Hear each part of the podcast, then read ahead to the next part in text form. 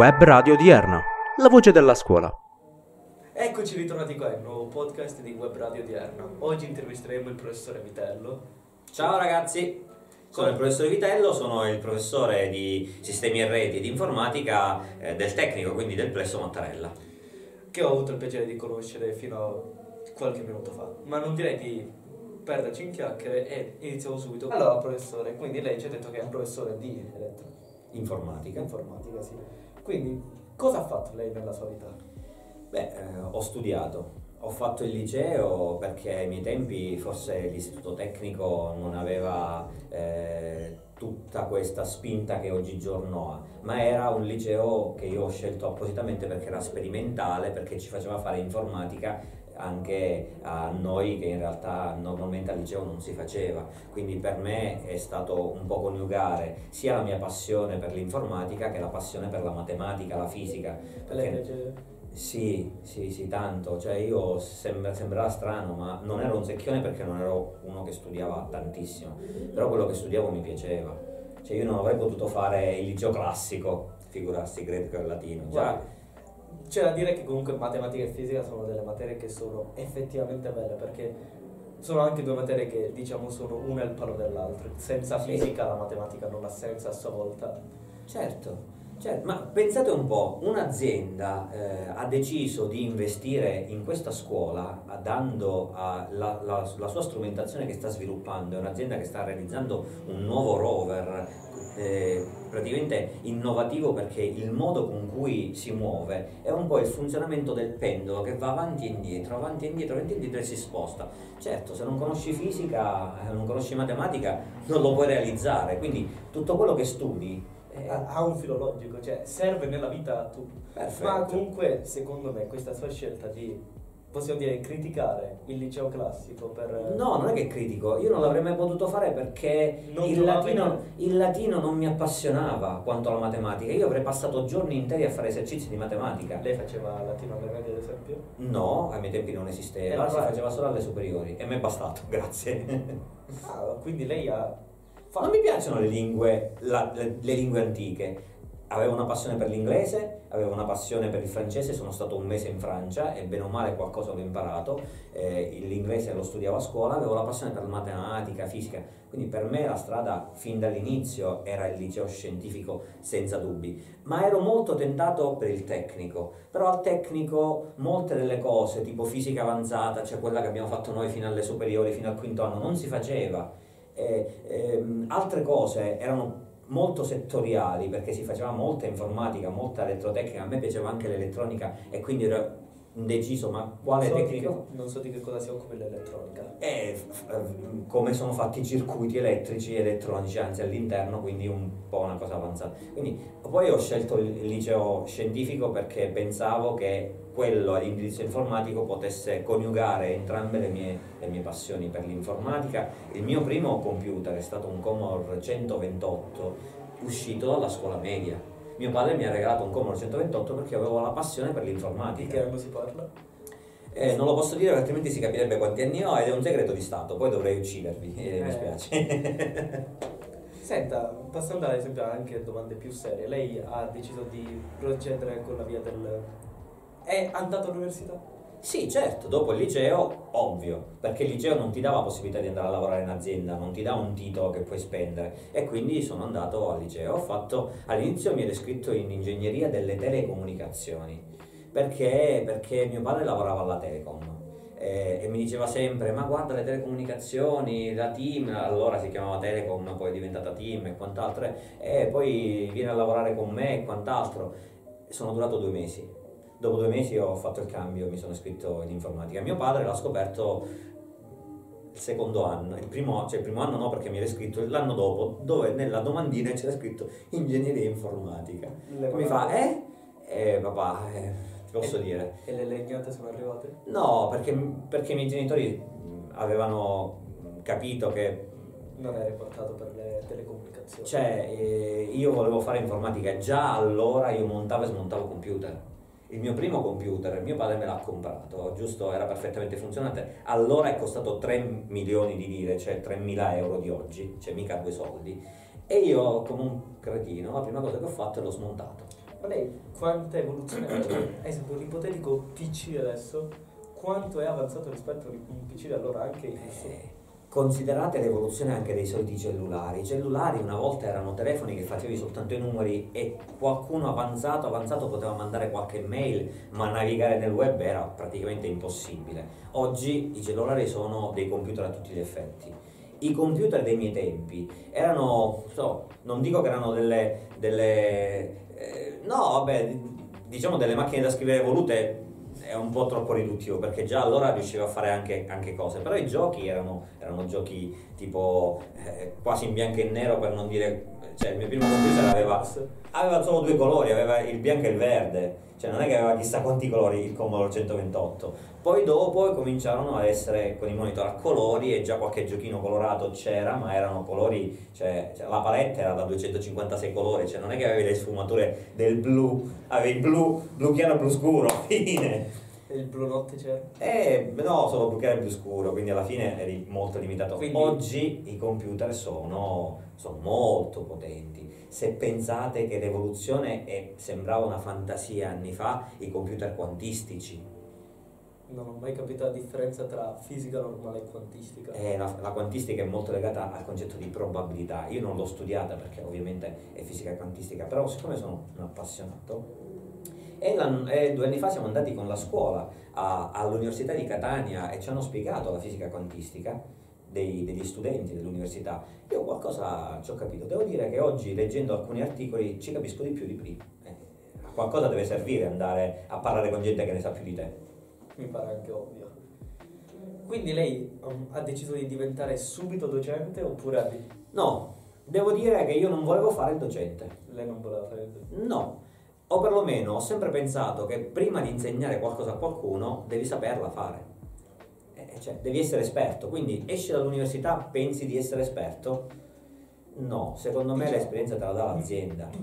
E quindi io ho lavorato per, Presso due grosse aziende a livello nazionale e internazionale. Una è l'Augusta Westland che realizza, costruisce, progetta e realizza elicotteri e l'altra è la Lenier Macchi che invece fa aerei. Però siccome, siamo, siccome io sono un ingegnere software, il software dell'aereo e il software dell'elicottero non sono poi completamente così diversi. La strumentazione di bordo è molto simile, spesso cambia la meccanica. Abbiamo parlato poco fa, parlavo con voi eh, fuori, eh, fuori onda, abbiamo parlato che l'elicottero ha le pale, eh, l'aereo ha i motori, giusto? Di conseguenza anche l'elicottero ce l'ha però le pale sono legate al movimento su e giù, destra, sinistra, avanti e indietro, quindi ha una meccanica diversa, ma il software, cioè gli MFD, multifunction display, oppure la radio, oppure eh, la cloche per muoverla, è simile, ma non è alcune volte identica. Quindi passare da un ramo all'altro non, è non era facile, ma non era nemmeno impossibile, bastava studiare. E sembra anche comunque un qualcosa di interessante perché nonostante aereo e elicottero siano qualcosa che sia fondamentalmente differente comunque, che abbiano lo stesso sistema in fattori di controlli, Eh, sì, non- stiamo parlando di una macchina con un, per esempio, con un autotreno. Cioè, sì, sono diversi, ovvio, anche da un punto di vista di, di- di come gestire, perché un conto è una macchina che porta 4 persone, 6 persone, 9 massimo alcune macchine, un conto è un autotreno che magari porta tonnellate di, di roba e quindi l'impianto frenante deve essere molto più efficiente, che devo frenare molto più in fretta per un peso molto maggiore, i freni devono essere consistenti. Però i freni ce l'hanno tutti e due, cambia il modo magari in cui devono funzionare, Eh, devono lavorare. Infatti una macchina può essere molto più comoda e utile in un certo settore rispetto a un autotreno in un altro. E anche ovvio perché tutto nasce ad esempio il bisogno. L'autotreno, come ha detto lei, deve caricare tonnellate e tonnellate di pesi e così via. Il discorso che mi ha spinto a cambiare è fondamentalmente uno, il motivo per cui sono riuscito a passare da un'azienda all'altra è stata la curiosità. Eh, avevo già fatto esperienza in quell'ambito per anni e quindi ho detto ma siccome le due aziende non erano molto distanti anche come luogo e ho conosciuto gente che andava a lavorare e andava a seguire convegni nell'altra azienda semplicemente perché erano tutte e due comunque dello stesso gruppo che è il grande gruppo Finmeccanica eh, ho detto ma io qualche conferenza me la voglio seguire ho visto come funziona ho parlato con qualcuno e ho detto ma, ma se io mi metto a studiare le differenze, ma ci può essere possibilità di poter venire a lavorare anche da voi? Mi hanno detto, vabbè, se sei bravo, se sei bravo vieni. Ah, quindi lei ha lavorato in due aziende, conte- aziende Anche contemporaneamente, sì, perché io poi ero un libero professionista, avevo la partita IVA e quindi mi chiamavano dove, dove servivo. Ha mai, deci- ha mai pensato di abbandonare una delle due in certi momenti? Eh sì, certo, quando praticamente eh, il carico di lavoro era eccessivo, perché praticamente non avevo giorno libero quasi, perché lavoravo, perché dovevo fare due progetti contemporaneamente su due aziende diverse, perché fondamentalmente la mia famiglia viveva in Sicilia e io invece ero in Lombardia e quindi la distanza c'era e ovviamente il, desiderio di abbandonarle o uno o entrambe per cambiare vita l'ho avuto e là dopo aver fatto un po' di esperienza ho detto perché non trasmettere l'esperienza Che ho il know-how e l'esperienza che acquisto anche alle nuove generazioni Cioè, quindi lei è, praticamente Gesù. Vabbè, eh, esageriamo. No, beh, un docente che ovviamente ha passione per la sua disciplina e ha passione per trasmettere le cose che sa, non solo quello che serve per, per- per fare un compito in classe, proprio passione. Io ho degli studenti che come me sono appassionati e questo mi riempie il cuore. Perché? Perché con loro, come, ti- come vi dicevo prima, io posso condividere anche informazioni che sono extrascolastiche, tipo la differenza tra il nuovo tipo di processore e quello vecchio per poter dire ragazzi scegliete, se è 100 euro la differenza non vale la pena prendere quello vecchio, se la differenza è 500 euro pensateci bene, forse aspettiamo un po', calano i prezzi, se non calano niente, prendiamo quello vecchio, perché 500 euro non vale la pena, su 1000 euro è il 50%. Anche se nota che il nuovo prezzo delle nuove schede grafiche Nvidia è giusto un po' poco aff- non so, non mi È po- poco accessibile, diciamo poco che... accessibile. Eh sì, Mi mi arriva il termine in inglese affordable, ma Eh, non sì. in italiano.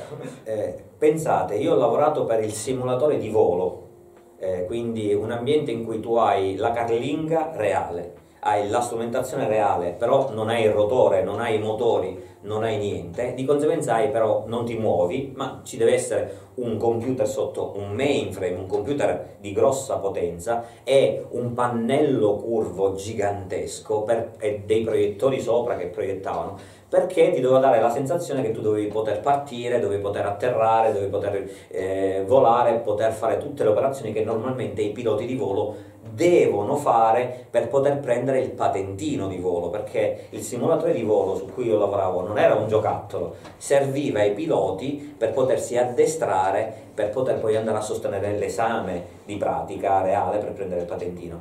E di conseguenza, quando hai eh, tutta questa potenza da dover gestire, la scheda di video, la scheda video costava un botto, costava 5.000 euro.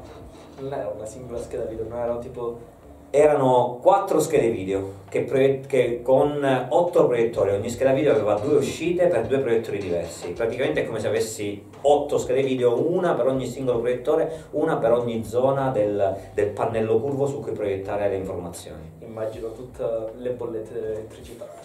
diciamo che consumava un po' effettivamente, però era una- è un'azienda di un certo spessore, penso che la bolletta elettrica conti poco. Il, il costo dei- di noi dipendenti, visto che eravamo tanti e pagati bene, visto che eravamo comunque cos- costava molto di più che la, che la spesa della bolletta elettrica. Ma perché questa sua scelta, ad esempio, di piuttosto che continuare nel suo cammino verso, ad esempio, queste due aziende, ha deciso di trasmettere il suo sapere verso degli alunni?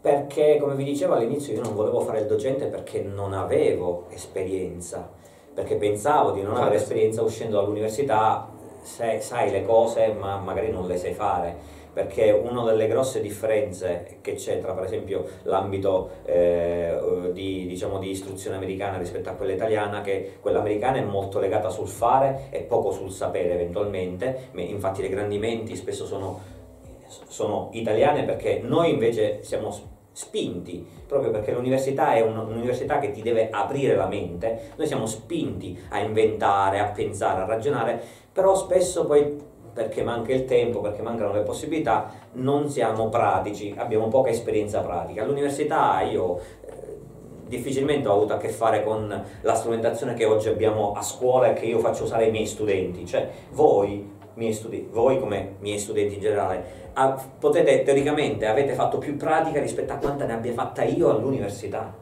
Pratica nel senso proprio di toccare gli strumenti e utilizzarli. Ma in che, in che genere di strumenti sta parlando? Ma stiamo parlando di anche montare e smontare un computer. I miei studenti lo sanno fare. Io all'università avevo colleghi miei che non sapevano montare e smontare computer e io compravo i pezzi, li assemblavo e li vendevo ai miei, ai miei colleghi. Cioè, è, un, è, una cosa che fa ridere. C'è un tuo collega che non è neanche ancora laureato che ti compra i pezzi, te li assembla perché a te serve un computer e te lo vende. Ma si può essere all'università e non saper... È come dire, so, sto studiando meccanica a scuola e non so aggiustare il, il motore di casa, il motore, il, il motore della mia macchina, il motore del mio motorino. È un paradosso questo. Guarda, io so che, ad esempio, qua nella nostra centrale di smontare e montare un computer è praticamente impossibile vedere un professore che lo faccia fare, ma... Ho sempre fatto fare io. Chiedo ai miei studenti, sì sì, al terzo anno io gli do dei computer che sono miei personalmente gli dico monta e smonta. Una delle prime lezioni che si fa in terzo anno in sistemi a reti. Ma noi stiamo parlando ad esempio di informatica e basta, non stiamo parlando di... No, no, informatica è, è vastissima, informatica comprende realizzare... No, io non sto di... Lei parla ad esempio di sono studenti ad esempio all'elettrotecnico. Al tecnico, sì. Eh, io sto parlando di studenti all'informatica. Cioè, certo, voi è, è, è difficile è... che riuscite a farlo perché voi non dovete uscire tecnici, voi dovete uscire diplomati liceo. Un, diciamo tecnico, che... un tecnico, cosa significa tecnico? Un tecnico è uno abile a saper fare le cose, quindi aggiustare un computer lo, lo chiede un tecnico, non lo chiede un teorico di differenza tra teoria e pratica, è proprio questa, la tecnica è la pratica applicata, giusto? La teoria è semplicemente la conoscenza, io ai miei studenti faccio fare la teoria, cioè che cos'è il processore, che cos'è la RAM, che cos'è la scheda madre, che cos'è l'alimentatore, che cos'è l'hard disk, che cos'è questo, ok, va bene, e questa è teoria, gli faccio pure vedere le foto, ma dal sapere cosa sono, al montare, smontare e capire eventualmente tipo non devi toccare qua altrimenti si rompe, non devi, fa- devi stare attento piano piano altrimenti Potresti si morire. Eh beh, ce ne passa, cioè, la, la teoria è una cosa, ma la pratica ha spesso regole diverse che non trovi scritte nei libri e esperienza. Appunto, cioè, potrebbe esserci non scritto nel libro che quel pulsante ti uccide. Eh no. Potrebbe, pot- Potrebbe essere. Ma Beh, però che puoi prendere la scossa se per esempio sì. provi a montare il computer mentre ce l'hai alimentato con, con l'interruttore on lì acceso. Lì non ci vuole un manuale, lì devi essere stupido per fare. Eh vabbè, Guarda, è proprio questo il motivo per cui a parer mio il liceo ti blocca in certe parti, perché l'elettrotecnico ti dà esperienze su queste cose, anche un ipotetico nautico ti dà esperienze su quello che fai. Una persona che esce, ad esempio, da un ipotetico nautico è in grado di fare più cose di uno che esce da un liceo, perché il liceo ti dà tante nozioni basi che tu poi ti devi gestire in base a quello che devi fare, perché diciamo il liceo ti blocca perché devi andare per forza all'università, non esiste persona che esce dal liceo e dice posso andare a lavorare, perché non ha Dipende, Dip- in realtà per, per, la mia esperienza e per, la mia, eh, per il mio pensiero, se vuoi andare a lavorare in azienda devi essere bravo in qualcosa. Essere bravo in qualcosa significa che tu non solo devi averla studiata, ma non necessariamente a scuola, come passione, ma soprattutto ci devi mettere del tuo, cioè ci devi spendere tempo, cioè tu devi avere, eh, de- devi decidere di dedicare tempo a fare qualcosa. Vi raccontavo che il mio primo computer mio padre me l'ha regalato, me l'ha comprato, me l'ha regalato cioè per dire, me l'ha comprato perché mi dovevo scrivere all'università e mi serviva. E io la prima cosa che ho fatto è smontarlo e rimontarlo per la cronaca, ruppi la scheda video. Quindi che succede? Giustamente, appena lo rimonto, l'accendo, lucine, lucine si accendono, ma non vedo niente a video. E mio padre là sì che mi ha dato legnate perché giustamente ho rotto 3.000 euro, non perché avevo cambiato università, tra virgolette, ma perché avevo rotto 3, 3, 3 milioni all'ora di computer. Cioè ci potevo comprare due motorini, cioè invece, quindi mio padre giustamente... Cioè, allora là sì che c'è stato un momento in cui, ma perché io ci mettevo passione, io ero curioso, ero, ho, ho, capi, ho, detto sì bene, io queste cose le studierò, vero, le studierò perché a scuola me ne faranno studiare, all'università me ne faranno studiare, però sto computer qua voglio vedere come è fatto dentro. E l'ho smontato. Ai miei tempi internet c'era, non è che non c'era, però non era così diffusa come oggi ed era a pagamento. Cioè ogni volta che mi connettevo ci stavo un'ora, pagavo, che so, un, un euro, un mille lire, quello che ci stavo due ore, ci spendevo di più. Quindi andavo in internet cercandomi qualcosa, vedendo come era fatto, ho visto, e fatto così, che bello, e ho provato a smontare una scheda video perché ne volevo montare un'altra di un amico che era molto più performante, perché i giochi nella mia non giravano, nella sua sì. E ho visto che nella mia funzionava, ho detto ora casomai me ne compro un'altra, però che cosa ho fatto? Ancora non avevo i soldi per poterla comprare, non potevo dire papà dammi altre 300 mila lire perché voglio cambiare scheda video, dopo 3, mila, dopo 3 milioni mio padre mi avrebbe detto tra un anno te la compri ti risparmi, vai a lavorare. Io infatti organizzavo feste, organizzavo, facevo anche il liceo, avevo ancora l'attrezzatura perché mi servivano soldi per le mie passioni. Quindi volevo il computer, mio padre non ci sarei mai arrivato a 3 milioni, 3 milioni quindi ho chiesto a papà comprarmelo, però la stampante me la sono comprata io, il, il, il, joystick particolare me lo sono comprato con i miei soldi, come? O vai a lavorare o vai a lavorare, cioè c'è poco da fare. O, o campi di rendita. E vabbè, se ce l'hai i soldi, è papà che paga, però io non volevo chiederlo e mio padre mi fa vai a lavorare, ma a lavorare fare il, fare, fare, che ne so, fare il cameriere, fare il... Lavapiatti. Sinceramente per me dicevo, ma io non posso fare altro che nel, nello stesso tempo coniughi pure la mia passione quindi, siccome ho sempre avuto la passione per la musica e avendo un cugino dieci anni più grande di me, mi aveva introdotto allora a comprare il mixer, l'ho comprato il primo mixer, il mixer della Vestax, con il primo eh, crossover tra, tra, tra, le due linee e, e, e, piano piano mi esercitavo grazie a lui perché non avevo ancora la strumentazione. Ho detto vabbè allora coniugo anche la passione per la musica, non si sa mai un giorno diventerò un informatico musicista. Chi lo sa? Poi ho fatto solo l'informatico docente informatico ma nella vita chi lo sa, un giorno potrei anche inventare un nuovo strumento musicale che funziona solo con l'informatica. Io vorrei farle notare la differenza di qualità che c'era allora e che c'è adesso. Lei quanto l'aveva pagato il suo computer? 3.000 euro? Beh, 3 milioni di lire? Eh, 3 milioni di lire è come dire 3.000 euro. Oggi i computer costano 500 euro, quelli diciamo abbastanza prestanti. Non Poi ci se... puoi giocare, ci puoi scrivere. Ah, ci puoi anche giocare, però non a livello diciamo di, alcune, di alcuni tipi di giochi perché richiedono molta. Però con 700 euro, se te lo fai tu o se trovi qualcosa in offerta, riesci a realizzarti un computer da gaming, oggi si dice così, cioè di quelli belli tosti, professionali. Ma 700 euro significa un milione e mezzo delle vecchie lire, allora costavano il doppio perché erano i primi. I primi computer, prima Prima si compravano solo computer IBM. Quando incominciai a comprarli io nacquero gli IBM compatibili, che significa che erano di marche diverse l'IBM, però erano compatibili, cioè potevano funzionare come se fossero IBM. Ma erano pochi quelli che vendevano computer, erano pochi quelli che sapevano le aziende che facevano componenti. Di conseguenza eh, legge le domande dell'offerta, cioè se pochi sono i computer eh, diciamo IBM compatibili e molte la domanda, il prezzo sale. Oggigiorno aziende che costruiscono componenti di computer ce n'è migliaia.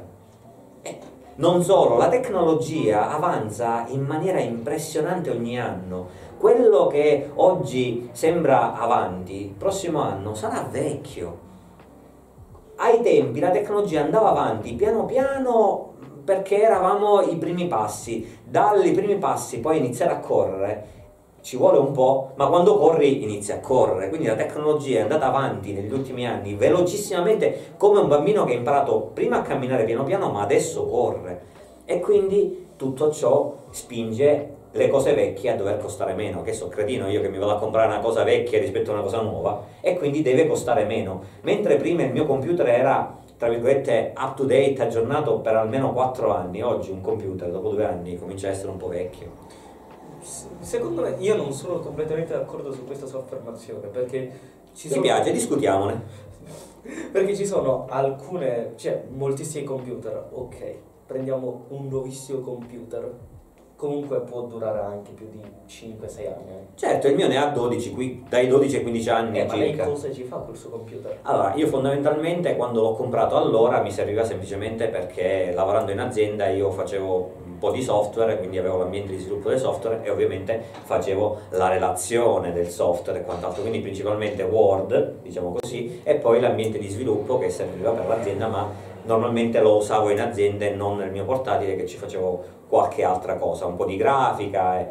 però devo dirti allora l'ho presi buono e non, non, non, essendo un architetto né un ingegnere edile pensavo di non doverci fare mai programmi, di doverci mai installare o usare mai programmi di rendering o programmi di AutoCAD, invece gliel'ho installato e funziona tranquillamente perché allora l'ho presi con caratteristiche particolari, mi è costato, però con caratteristiche particolari per dire se, sai, le provision, cioè una previsione, se un giorno dovessi farci grafica pesante, e comunque questo mi permetterà di utilizzarlo. Oggi, dopo effettivamente eh, 14 anni, ora ha fatto 14 anni effettivamente, dopo 14 anni penso che sia arrivato il momento di cambiarlo.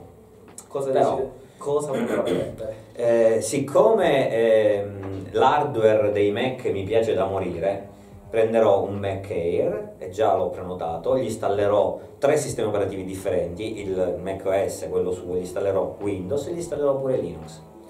Non capisco il motivo di installare Windows quando stai installando già Linux. Però, Perché molti programmi che ho girano solo su Windows. però guardi, l'ecosistema Apple ha senso quando tu basi tutto su Apple. Non necessariamente. Secondo me, per il mio parere, la cosa che rende Apple la migliore, anche se io sono sempre stato uno di quei riformisti che schifo Apple, quello che rende buona Apple è il suo cloud per quanto è fatto bene. Perché Ma se tu solo. possiedi tanti dispositivi Apple, è come se tu avessi tutto riunito in un'unica cerchia.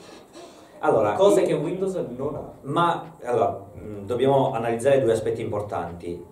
Eh, quando parliamo di Apple parliamo di una casa che produce hardware e software. Se parliamo di Microsoft produce solo software. Infatti io Ok. ho parlato di Windows. Infatti Microsoft, Windows e Microsoft. Quindi Microsoft. quando, quando- quando parlo di e quando dico io voglio un Mac perché l'hardware è fantastico, è perché effettivamente Ma lei il costo del che ha. della nuovissima GPU M1? Ma no, sì, mm, non, non è solo GPU, è una CPU con dentro una GPU. Sì, infatti, mi È, è un, è un system on chip, lo chiamano, perché è un sistema in un unico oggetto, un chip. Le do ragione perché hanno fatto moltissime confrontazioni, per esempio le migliori delle schede video e la- l'M1 in prestazione ha sempre battuto Sì, sì, tutto. ma non solo, ora c'è l'M2 eh, che tra l'altro lo batte pure, ovviamente. Mi pare ovvio. Mi pare ovvio, le evoluzioni devono essere per forza così.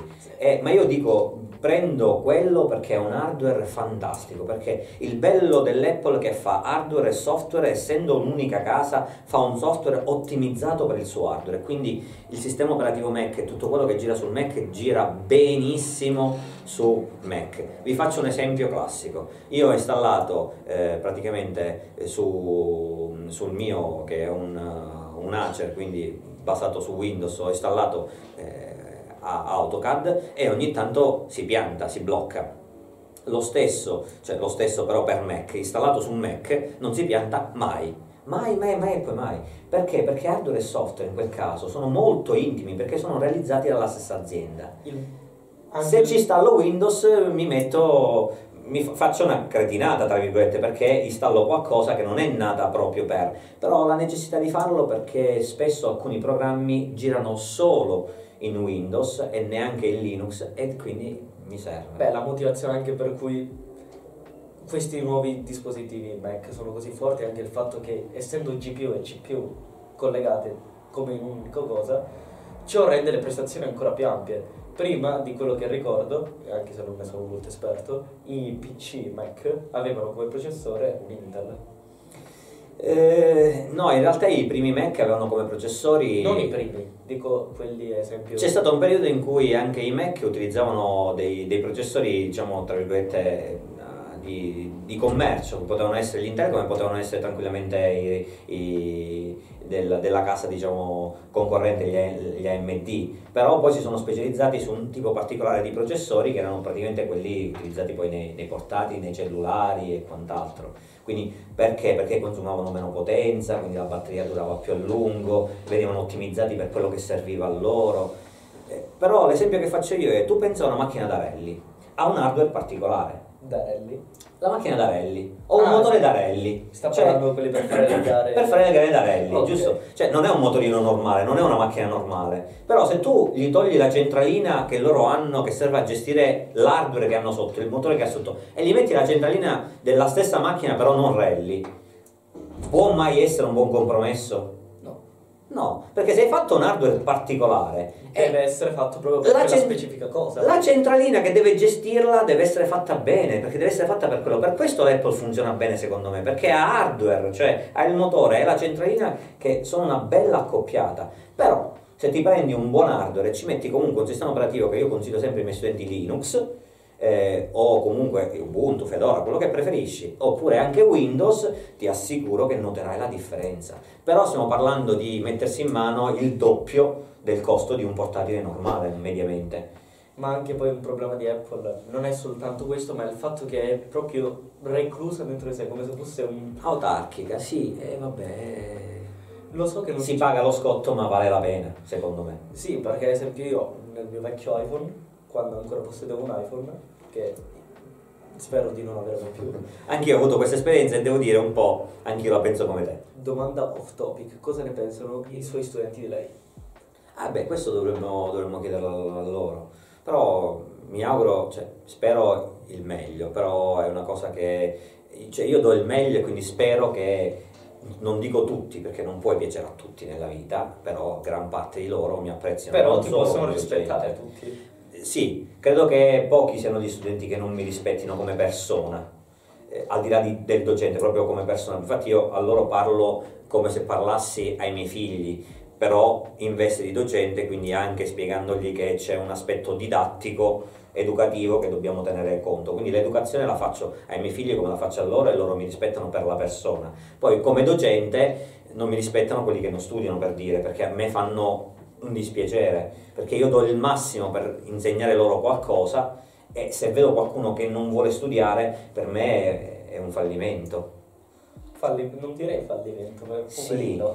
No, per me è un fallimento. Io mi sento di aver fallito perché non sono riuscito a coinvolgere quel ragazzo e a portarlo verso la mia visione dello studio, cioè poco, ma almeno fallo. Io non la conosco come persona, però so che comunque per un insegnante è importante perché questo è il suo lavoro. Però io conosco anche molti insegnanti che dicono io a me non interessa se studiate perché gli unici a perdere siete voi. A me sembra una cosa molto, come dire, molto egoistica dire così, perché parlare di se, se voi non studiate è problema vostro. No, un- ma anch'io lo dico, ah. però attenzione. Nel senso che io dico, ragazzi, io ho fatto tutto quello che posso. Appunto. Ti ho dato le slide, ti l'ho spiegata una volta, due volte, ti ho chiamato alla lavagna, te l'ho rispiegata, te l'ho fatto capire, ti ho detto guarda, fatela spiegare, da, fatela spiegare dal tuo compagno, cioè io lo- le ho provate tutte. Se poi tu, per- perché non riesci, è un conto, e io me ne accorgo, ma se tu proprio non vuoi, non hai voglia, e allora tu ci perdi. Ma io lo dico pure ai miei studenti. Ma premessa, cioè io le ho provate tutte. Poi arrivato a un certo punto io mi arrendo, cioè quello che vuoi fare lo fai tu a casa, secondo quello che pensi tu sia giusto in base a voglio studiare, non voglio studiare, mi voglio diplomare, non mi voglio diplomare. Anche perché, come vi dicevo, quello che fate adesso vi servirà per la vita, a prescindere, un metodo di studio. Io ho alcune alcuni studenti che hanno un metodo di studio sbagliato. Ma cosa si... Vede, questa è la cosa che io non capisco. Eh. Ogni professore parla di liceo come metodo di studio. Sì, Cos'è questo metodo di Allora, studio? vi faccio un esempio banale. Eh, io, io chiedo ai miei studenti, di, io do le, io do le slide perché così per per loro è più facile eh, eh, diciamo, raccogliere le idee, tra virgolette. Però a loro dico fatevi sempre dei riassunti, prendete sempre degli appunti perché le cose che io dico a lezione non le trovate sempre sulle slide e leggete il libro. Quindi un buon metodo di studio prevede che se tu hai degli appunti presi da qualcun altro, che le slide le ho fatte io, mica le hai fatte tu, di conseguenza è il punto di vista di un'altra persona, le devi integrare. E quindi questo è un buon metodo di studio, cioè hai delle cose già fatte, integrale con quello che lui ti dice a voce che magari non trovi nelle slide e anche con altre fonti. Perché? Perché la nostra società è- è- impazzisce, cioè è impazzita mh, quando legge un'idea, legge una cosa su, su un sito, pensa che sia vera e quindi le fake news prendono pe- piede. Perché? Perché, Perché ti- sono troppo stupidi. ma, ma perché? Perché ti affidi ad una fonte e dici, vabbè, lo dice lei, è vera, lo, lo ripubblico. Ma, ma guarda, ma guarda a destra, guarda a sinistra, guarda altri siti, vedi Chiamasi se è vera. deduttivo.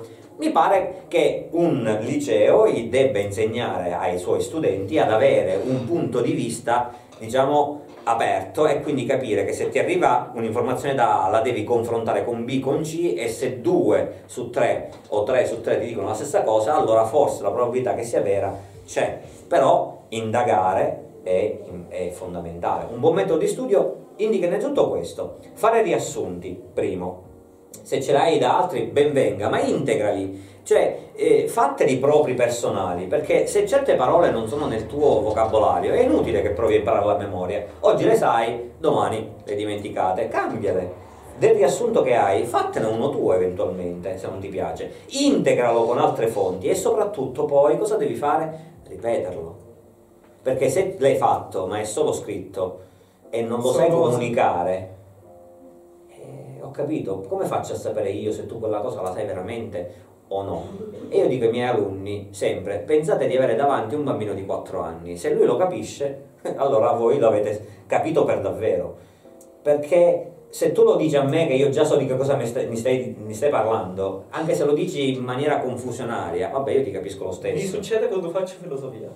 Ripeto al mio professore e lui è costantemente a dire io ho capito che tu l'hai capito, ma io ti capisco perché io so quello che vuoi dire, ma se tu lo ripetessi a qualcun altro, lui non capirebbe niente. E quindi ti devi sforzare non tanto a ripetere per te, ma pensa di avere davanti un bambino di 6 anni, 8 anni, dipende dall'argomento, filosofia, certo un bambino di 4 anni non capirebbe comunque, Potrebbe penso. capire se sei abbastanza bravo. Se sei abbastanza bravo potrebbe capire l'essenzial, cioè la base, effettivamente sì, il, il fil rouge, il, il- diciamo quello che è eh, il, il concetto principale, certo, ovvio, perché eh, anche la filosofia è anche nei bambini piccoli dopo una certa età, ovviamente. Però se non ti poni come obiettivo un bambino di una certa età e deve essere chiaro per lui, non potrai essere sicuro di averlo capito tu stesso. Perché? Perché magari pensi di averlo capito, l'hai eventualmente capito, poi ti devi confrontare con un altro perché dovete fare un progetto assieme. E quest'altro, giustamente, ascolta i tuoi pensieri e ma boh, ha capito, non ha capito, fa dif- ha, ha difficoltà a capire quello che vuoi dire. A sto punto devi cambiare modo di esprimerti. Io dico ai miei studenti, lo ripeti sette volte, sette volte diverse. Perché? Perché ti devi abituare ad avere non un modo di ripeterlo, modi diversi in cui una volta dici prima una cosa, poi, poi la dici dopo. Perché? Perché il dialogo, e, lo- e l'abbiamo sperimentato oggi, dovevamo partire da un punto Arrivare e arrivare da... ha preso strade diverse eventualmente. come ho predetto io. Eh, ma è normale, figurati. Ma intervista. quando si ci mette a dialogare poi si parte per la tangente. Siamo- Beh, è giusto che sia così, se no che bello c'è a discutere. Però guardi, per il fatto del metodo di studio, io ad esempio ne utilizzo uno differente da questo, io non faccio riassunti del mio metodo di studio. Tecnica, ognuno ha la sua, ma non Io- vuol dire che a per te funziona, ma magari a qualcun altro no. Io ho uno studente che manco quello fa, basta che lui ascolta Ecco. quello che dico e già ha imparato perché ha una buona memoria. Guardi, il metodo di studio, secondo me, migliore, poi potrei sbagliarmi, sono un essere umano, è quello di stare attenti alla lezione. È Stare- importante. Se tu stai attento alla lezione in modo... Cioè, se stai veramente attento alla lezione, già il 50% del lavoro se ne È va. fatto, sì. Tu hai soltanto il bisogno poi di ripassare, ripeterla un po' così da poter chiarire come dire, perché dire e così via. E poi tu sei pronto per essere interrogato. Però attenzione, Io- se io ti dovessi dire Mm. Guarda, la- le- un, un- un argomento di l'anno scorso, dall'inizio dell'anno, Io lo saprei dire. Molti, molti hanno difficoltà e hanno bisogno di, di andare a Per- ripassare. perché la motivazione... Andare a ripassare la lezione dal libro piuttosto che andarti a ripassare i tuoi appunti, eh, i tuoi appunti è molto molto molto più semplice. Per questo dico ai miei studenti, fatevi delle mappe concettuali, fatevi dei, dei riassunti, fatevi degli schemini, fate quello che serve perché non esiste il metodo di studio perfetto. Perché? Perché ognuno di noi è diverso dall'altro. Io ho una memoria che fa schifo, e ve l'assicuro tutti i miei studenti lo sanno, quello che so e ne so di cose, è perché le ho capite. Non che le ho imparate a memoria, le ho capite e dopo che le ho capite sono parte integrante della mia conoscenza. Conoscere, non lo dico io, l'ha detto Umberto Eco, quindi non mi, non mi voglio approfittare di queste parole, Un- eh, dice Potrebbe- che conoscere è tutto ciò che sai dopo aver dimenticato tutto. Che significa? Che non è quello che hai studiato, ma è quello che è diventato te, che ormai è, è stato assimilato nella tua personalità, che fa parte della tua conoscenza. Di conseguenza io quelle cose che so è perché io le ho dovute apprendere con un metodo che non poteva essere basato solo sul ascolto la lezione e, eh, e poi ripeto. Io all'università, e l'ho imparato tardi, se l'avessi saputo prima, mannaggia la miseria, sicuramente mi sarei, mi sarei lau- laureato prima e avrei fatto molta meno fatica. Al terzo anno ho imparato una cosa. Il libro esiste perché prima che fai lezione il professore sai chi è perché te lo, devi, te lo, dire, te lo devono dire e sul sito trovi le dispense, il libro e quant'altro. Io andavo a comprare il libro, mi andavo a scaricare le dispense o gli appunti che trovavi in copisteria, me le leggevo prima, prima che il professore le spiegasse e mi segnavo le cose che non avevo capito. Andavo in classe, seguivo la lezione, il professore diceva quella cosa, se la capivo, bene, se non la capivo, professore, mi scusi, io qua i suoi punti, quel libro l'ho letta, lei l'ha spiegata, ma ancora non l'ho capita, gentilmente. A, a ricevimento, perché loro facevano ricevimento pomeridiano, a ricevimento posso venire e me la, e me la, me la fa capire perché non l'avevo ben chiaro. Però io quel metà del lavoro lo facevo a casa prima leggendomi tutto quello che il professore ancora doveva spiegare. Poi as- ascoltavo la lezione, facevo il riassunto, mi facevo le mappe concettuali e quando dovevi andare a dare l'esame all'università che erano l'esame di telecomunicazioni erano sette libri. Sette libri da 700 pagine alcuni erano pure in inglese però sette libri che dicono quasi tutto, quasi tutti la stessa cosa, però alcuni si concentrano su alcuni aspetti, alcuni su altri, quindi erano sette libri perché il professore ci diceva sempre su questo libro è fatto bene questa cosa, su questo libro è fatto bene quest'altra, ho capito, ah, ma allora significa che dobbiamo studiare tutti quindi sì. significa che voi dite che sette libri giusto un po' per spaventare. E anche, anche. però era, era un esame fondamentale delle comunicazioni, un esame di ultimo anno di, di università, un, un, esame in cui si vede se tu sei in grado di uscire dall'università e dire lavoro per un'azienda e le informazioni che mi servono per questo progetto, che è un progetto innovativo, lo trovo in internet qua in internet, là su questo sito, su alcuni appunti trovati dai miei colleghi che ci hanno lavorato prima di me e quindi hanno fonti diverse. Devo essere in grado di saper discernere tra le varie fonti, di scegliere le varie, le varie fonti, quelle giuste, quelle più appropriate e poi farmi un'idea mia di quello che è la conoscenza di quell'argomento. E l'università, il metodo di studio, è quello, non è quello che sai, ma come sei arrivato a quello che sai e saresti in grado di farlo dopo su argomenti completamente nuovi. Quando mi hanno detto lei lavorerà con il software dell'elicottero, oh bendamaggi, e chi l'ha mai visto? Chi l'ha mai visto? Ma, ma, ma, manco lontanamente all'università ci avrebbero mai potuto avviare ad una cosa del genere. Eppure, il mio professore universitario ci ha spiegato, ci ha raccontato di un linguaggio di programmazione particolare che si, usa, che si, si utilizzava solo in ambito avionico con quelle poche conoscenze che lui ci ha dato e alcune, alcune, che ci ho messo io di mio perché ero curioso e me ne sono andato a leggere, mi hanno assunto per quello. Non perché io fossi migliore di un altro, ma perché io sapevo già che il linguaggio ADA si utilizzava in ambito avionico, che, il linguaggio C, C++ si utilizzava in quest'ambito e mi hanno assunto per quello che sapevo ed era extra scolastico. Però guardi, questa qui era una roba che mi ha fatto eh, riflettere quando lessi Platone, che c'entra col suo fatto di... Noi sappiamo moltissime cose ai giorni d'oggi se ci pensa, è tutto trascritto nei libri, se cerchiamo bene possiamo vedere, ma ciò non ci va un pochino a limitare mentalmente? Solo se, solo se ti vuoi limitare, solo se decidi che quello ti basta, se non ti basta sei curioso proprio perché navighi ancora. Le faccio questa domanda perché, ad esempio, studiando Platone, lui cos'è che voleva? Lui diceva che lo scritto era sbagliato in genere perché veniva dall'idea di Socrate che tutto era basato sul, sul dialogo, che la vera ragione nascesse così. E quindi scrivere portava prima di tutto a una mortificazione di quella che era la vera ragione e anche perché più o meno limitava la mente su quello che era, perché se tu dici sai le cose perché te le ricordi, sei già molto più sicuro di so le cose perché ce l'ho scritte nel blocco note a casa mia. Certo. Quello è un supporto, quello mi serve eventualmente se mi manca una cosa che in questo momento non ricordo bene, prendo gli appunti, prendo quel block notice e me lo vado a guardare e so dove cercare perché li ho fatti io e so che si trovano prima di questo argomento, dopo questo argomento, all'inizio del, del, del libro, alla fine del libro. Appunto, ma se ci pensa, il vivere solo con la propria memoria porta ad esempio anche, facciamo che io raccon- le, ti racconto una storia, scusa se ti do del tuo, ti racconto una storia e, pre- e, sbaglio un nome di un personaggio. In quel momento tu quando andrai a tramandare questa storia a qualcun altro, si creerà quella che è una nuova storia.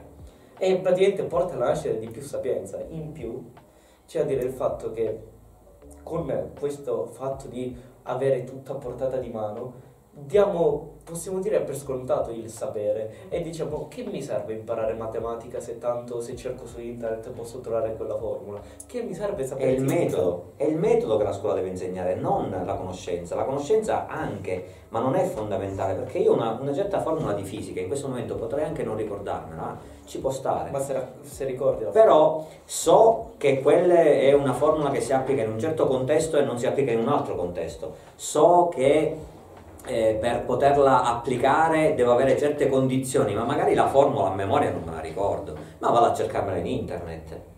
Eh bene, però è già una mortificazione di quello perché noi potremmo ricordare. Infatti, Ma non siamo mica Pico della Mirandola che conosciamo tutto e tutto a memoria. Ok. Cioè, ci sono dei limiti. Cioè, la, la memoria è un po' come un hard disk, mettiamola così. Dopo un po' informazioni nuove, informazioni nuove sovrascrivono informazioni vecchie. Io non mi posso mica ricordare eh, quando ero alle scuole medie che cosa ho studiato. però, però di preciso, però ma so che cosa ho studiato nel senso che so che mi hanno insegnato a leggere e a scrivere.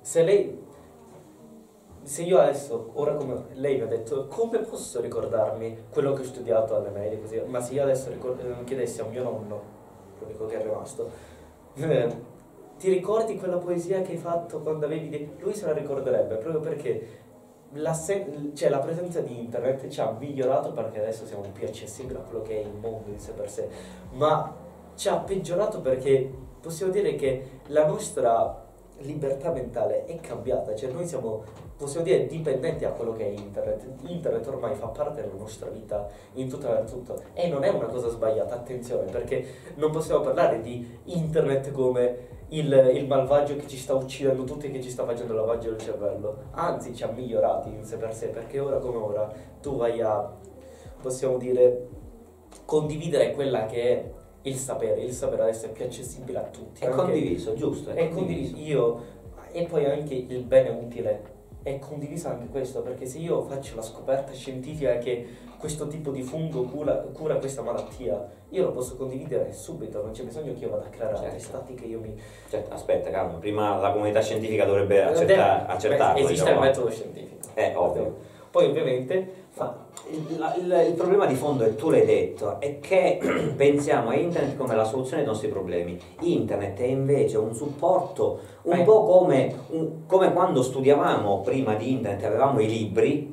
Ora, in- al posto di avere il libro, abbiamo internet, ma è solo un supporto. ma quanto è Spesso- comodo rispetto a Sì, ma spesso la gente sostituisce il supporto Con- con la conoscenza, cioè non so una cosa, non la studio, tanto la cerco, la trovo e la scrivo. No, questo è sbagliato. È sbagliatissimo. E stai mortificando oltre che te stesso tutto il lavoro di tantissime persone che c'erano. Perché a me piace la storia quindi per me il bene storico va prima di tutto. Se tu non riesci a compiere La memoria, la storia è la memoria. se tu non riesci a compiere un qualcosa che diciamo cambia il mondo che lo rivoluziona tu non hai fatto niente nella vita. Tu sei stato un umano che è stato lì che ha fatto il suo lavoro e poi è andato via è proprio questo che io penso che internet ci ha cambiati, ma non in male, ma in bene. Sappiamo più cose, siamo più intelligenti. Non siamo più intelligenti, attenzione a quello. No. Stavo per dire che siamo più intelligenti, ma non è così. Perché Abbiamo più possibilità di trovare facilmente le informazioni quindi possiamo più facilmente istruirci. Più facilmente rispetto agli anni precedenti. Oggi non sai una cosa, te la vai a cercare in internet. Prima io non sapevo una cosa, mi dovevo andare a comprare il libro. Ma quale libro? Ora, quale libro lo posso anche andare a cercare su internet, ma prima quale libro dovevi chiedere ad amici, chiedere a parenti, chiedere a chi ne sapeva più di te? Prima l'information retrieval, cioè trovare l'informazione, era più difficile che oggi perché in internet hai tutto quello che ti serve. Però per alcuni è diventato una scusa per non studiare. Guardi, dato che stiamo perdendo tantissimo tempo e quindi eh, sono argomenti molto interessanti, vorrei farle un'ultima domanda. Già che parliamo di supporti e quindi siamo passati che un tempo c'erano libri, poi adesso è arrivato internet e quindi è tutto molto più semplice. In questi ultimi tempi è spopolata quella che si chiama OpenAI, che lei di sicuro ne ha sentito Certo. parlare perché pure i sassi ormai sanno cos'è. Lei cosa ne pensa di questa? Perché è un qualcosa che è sbalorditivo per quanto è bello, perché sa ogni cosa e sa fare ragionamenti e sa pensare come un essere senziente, perché se sbaglia tu puoi... Non è senziente, ma sembra. Sem- eh, infatti. Stiamo parlando di GPT fondamentalmente. Chat GPT. La chat GPT. Oh, eh, il, il fondo è un'intelligenza artificiale e quindi se diciamo intelligenza significa che in qualche maniera, in qualche maniera ci mettiamo le virgolette sopra, sa pensare perché un'intelligenza pensa. Però è comunque un'intelligenza artificiale, cioè in base alla grande quantità di informazioni che tu puoi dare eh, che gli fornisci prima per addestrarla, sei in grado, è in grado di risponderti. Però ci saranno cose le, su, sulle quali lei ancora non saprà rispondere. In realtà se gli, parli, se gli, parli, di politica di, di ieri, l'intelligenza artificiale non ha ancora le basi per poterlo fare perché non è ancora stata istruita. Il problema dell'intelligenza artificiale, sapete qual è fondamentalmente? Eh, ma c'è stata... Non è, non è in grado di imparare da sola non può ancora. Non è... c'è, stata, c'è, stata, un'intervista alle Iene di praticamente un, un conduttore che eh, ha voluto sfidare, tra virgolette, chat GPT provando a fare una comunicazione, provando a fare un, a simulare, a farsi dare come suggerimento le risposte da chat, da chat GPT, no? E eh, praticamente la discussione era tra, lei, tra lui e sua moglie dicendogli amore devo incontrare la mia ex ma andiamo a cena ok? Questo era l'argomento, doveva trovare un modo, la moglie ovviamente gelosa, la ex, sai com'è, non è proprio la prima persona che tu diresti sì amore vai tranquillo, non è un problema. Vai tranquillo. Però, quindi, e eh, GPT gli ha dato tutte le risposte in maniera diciamo più o meno azzeccata, però quando poi diventano domande intime che riguardano la personalità, cioè, eh, non, eh, non ti può aiutare, ma c'è poco da fare. Anche, anche quando fanno la pubblicità di, di ChatGPT della, della, chat e ti dice eh, preparami un curriculum per questo ambiente, se tu leggi il curriculum è fatto bene, oh, per niente, non c'è niente da dire, però è impersonale. Cioè è impersonale, io come human research non l'avrei accettato perché da là si capisce tutto e niente. Ma quali esperienze realmente hai fatto? Però e là non te lo può dire la chat, perché per quanto essere un'intelligenza artificiale va bene, ma mica può conoscere la mia vita. Appunto, però c'è una questione, tu puoi dirle queste esperienze e lei le può aggiungere lei... perché è una chat che è in grado di imparare. Ecco se tu la istruisci bene prima sarai in grado di rispondere bene ad alcune cose ma non è, ad oggi non è universale e non è infallibile nel senso che ovviamente per alcune cose non è ancora attualmente in grado perché l'intelligenza artificiale per quanto ha bisogno di qualcuno, i programmatori tecnici vostri, che devono costantemente istruire, ampliare la conoscenza di questa intelligenza, perché da sola non può farlo. E mi sembra che per oggi sia abbastanza, abbiamo parlato di praticamente tutto, non ci siamo soffermati su, non ci siamo soffermati su nessun argomento. In particolare no, però abbiamo parlato di tante cose. È stato veramente interessante perché abbiamo parlato del suo percorso di vita, della scuola, abbiamo parlato di tutto. Per oggi mi sembra abbastanza e noi ci vediamo ad un prossimo podcast. Ciao ragazzi, è stato un piacere. Ricordate, Alla prossima. Ricordate di seguirci su Instagram.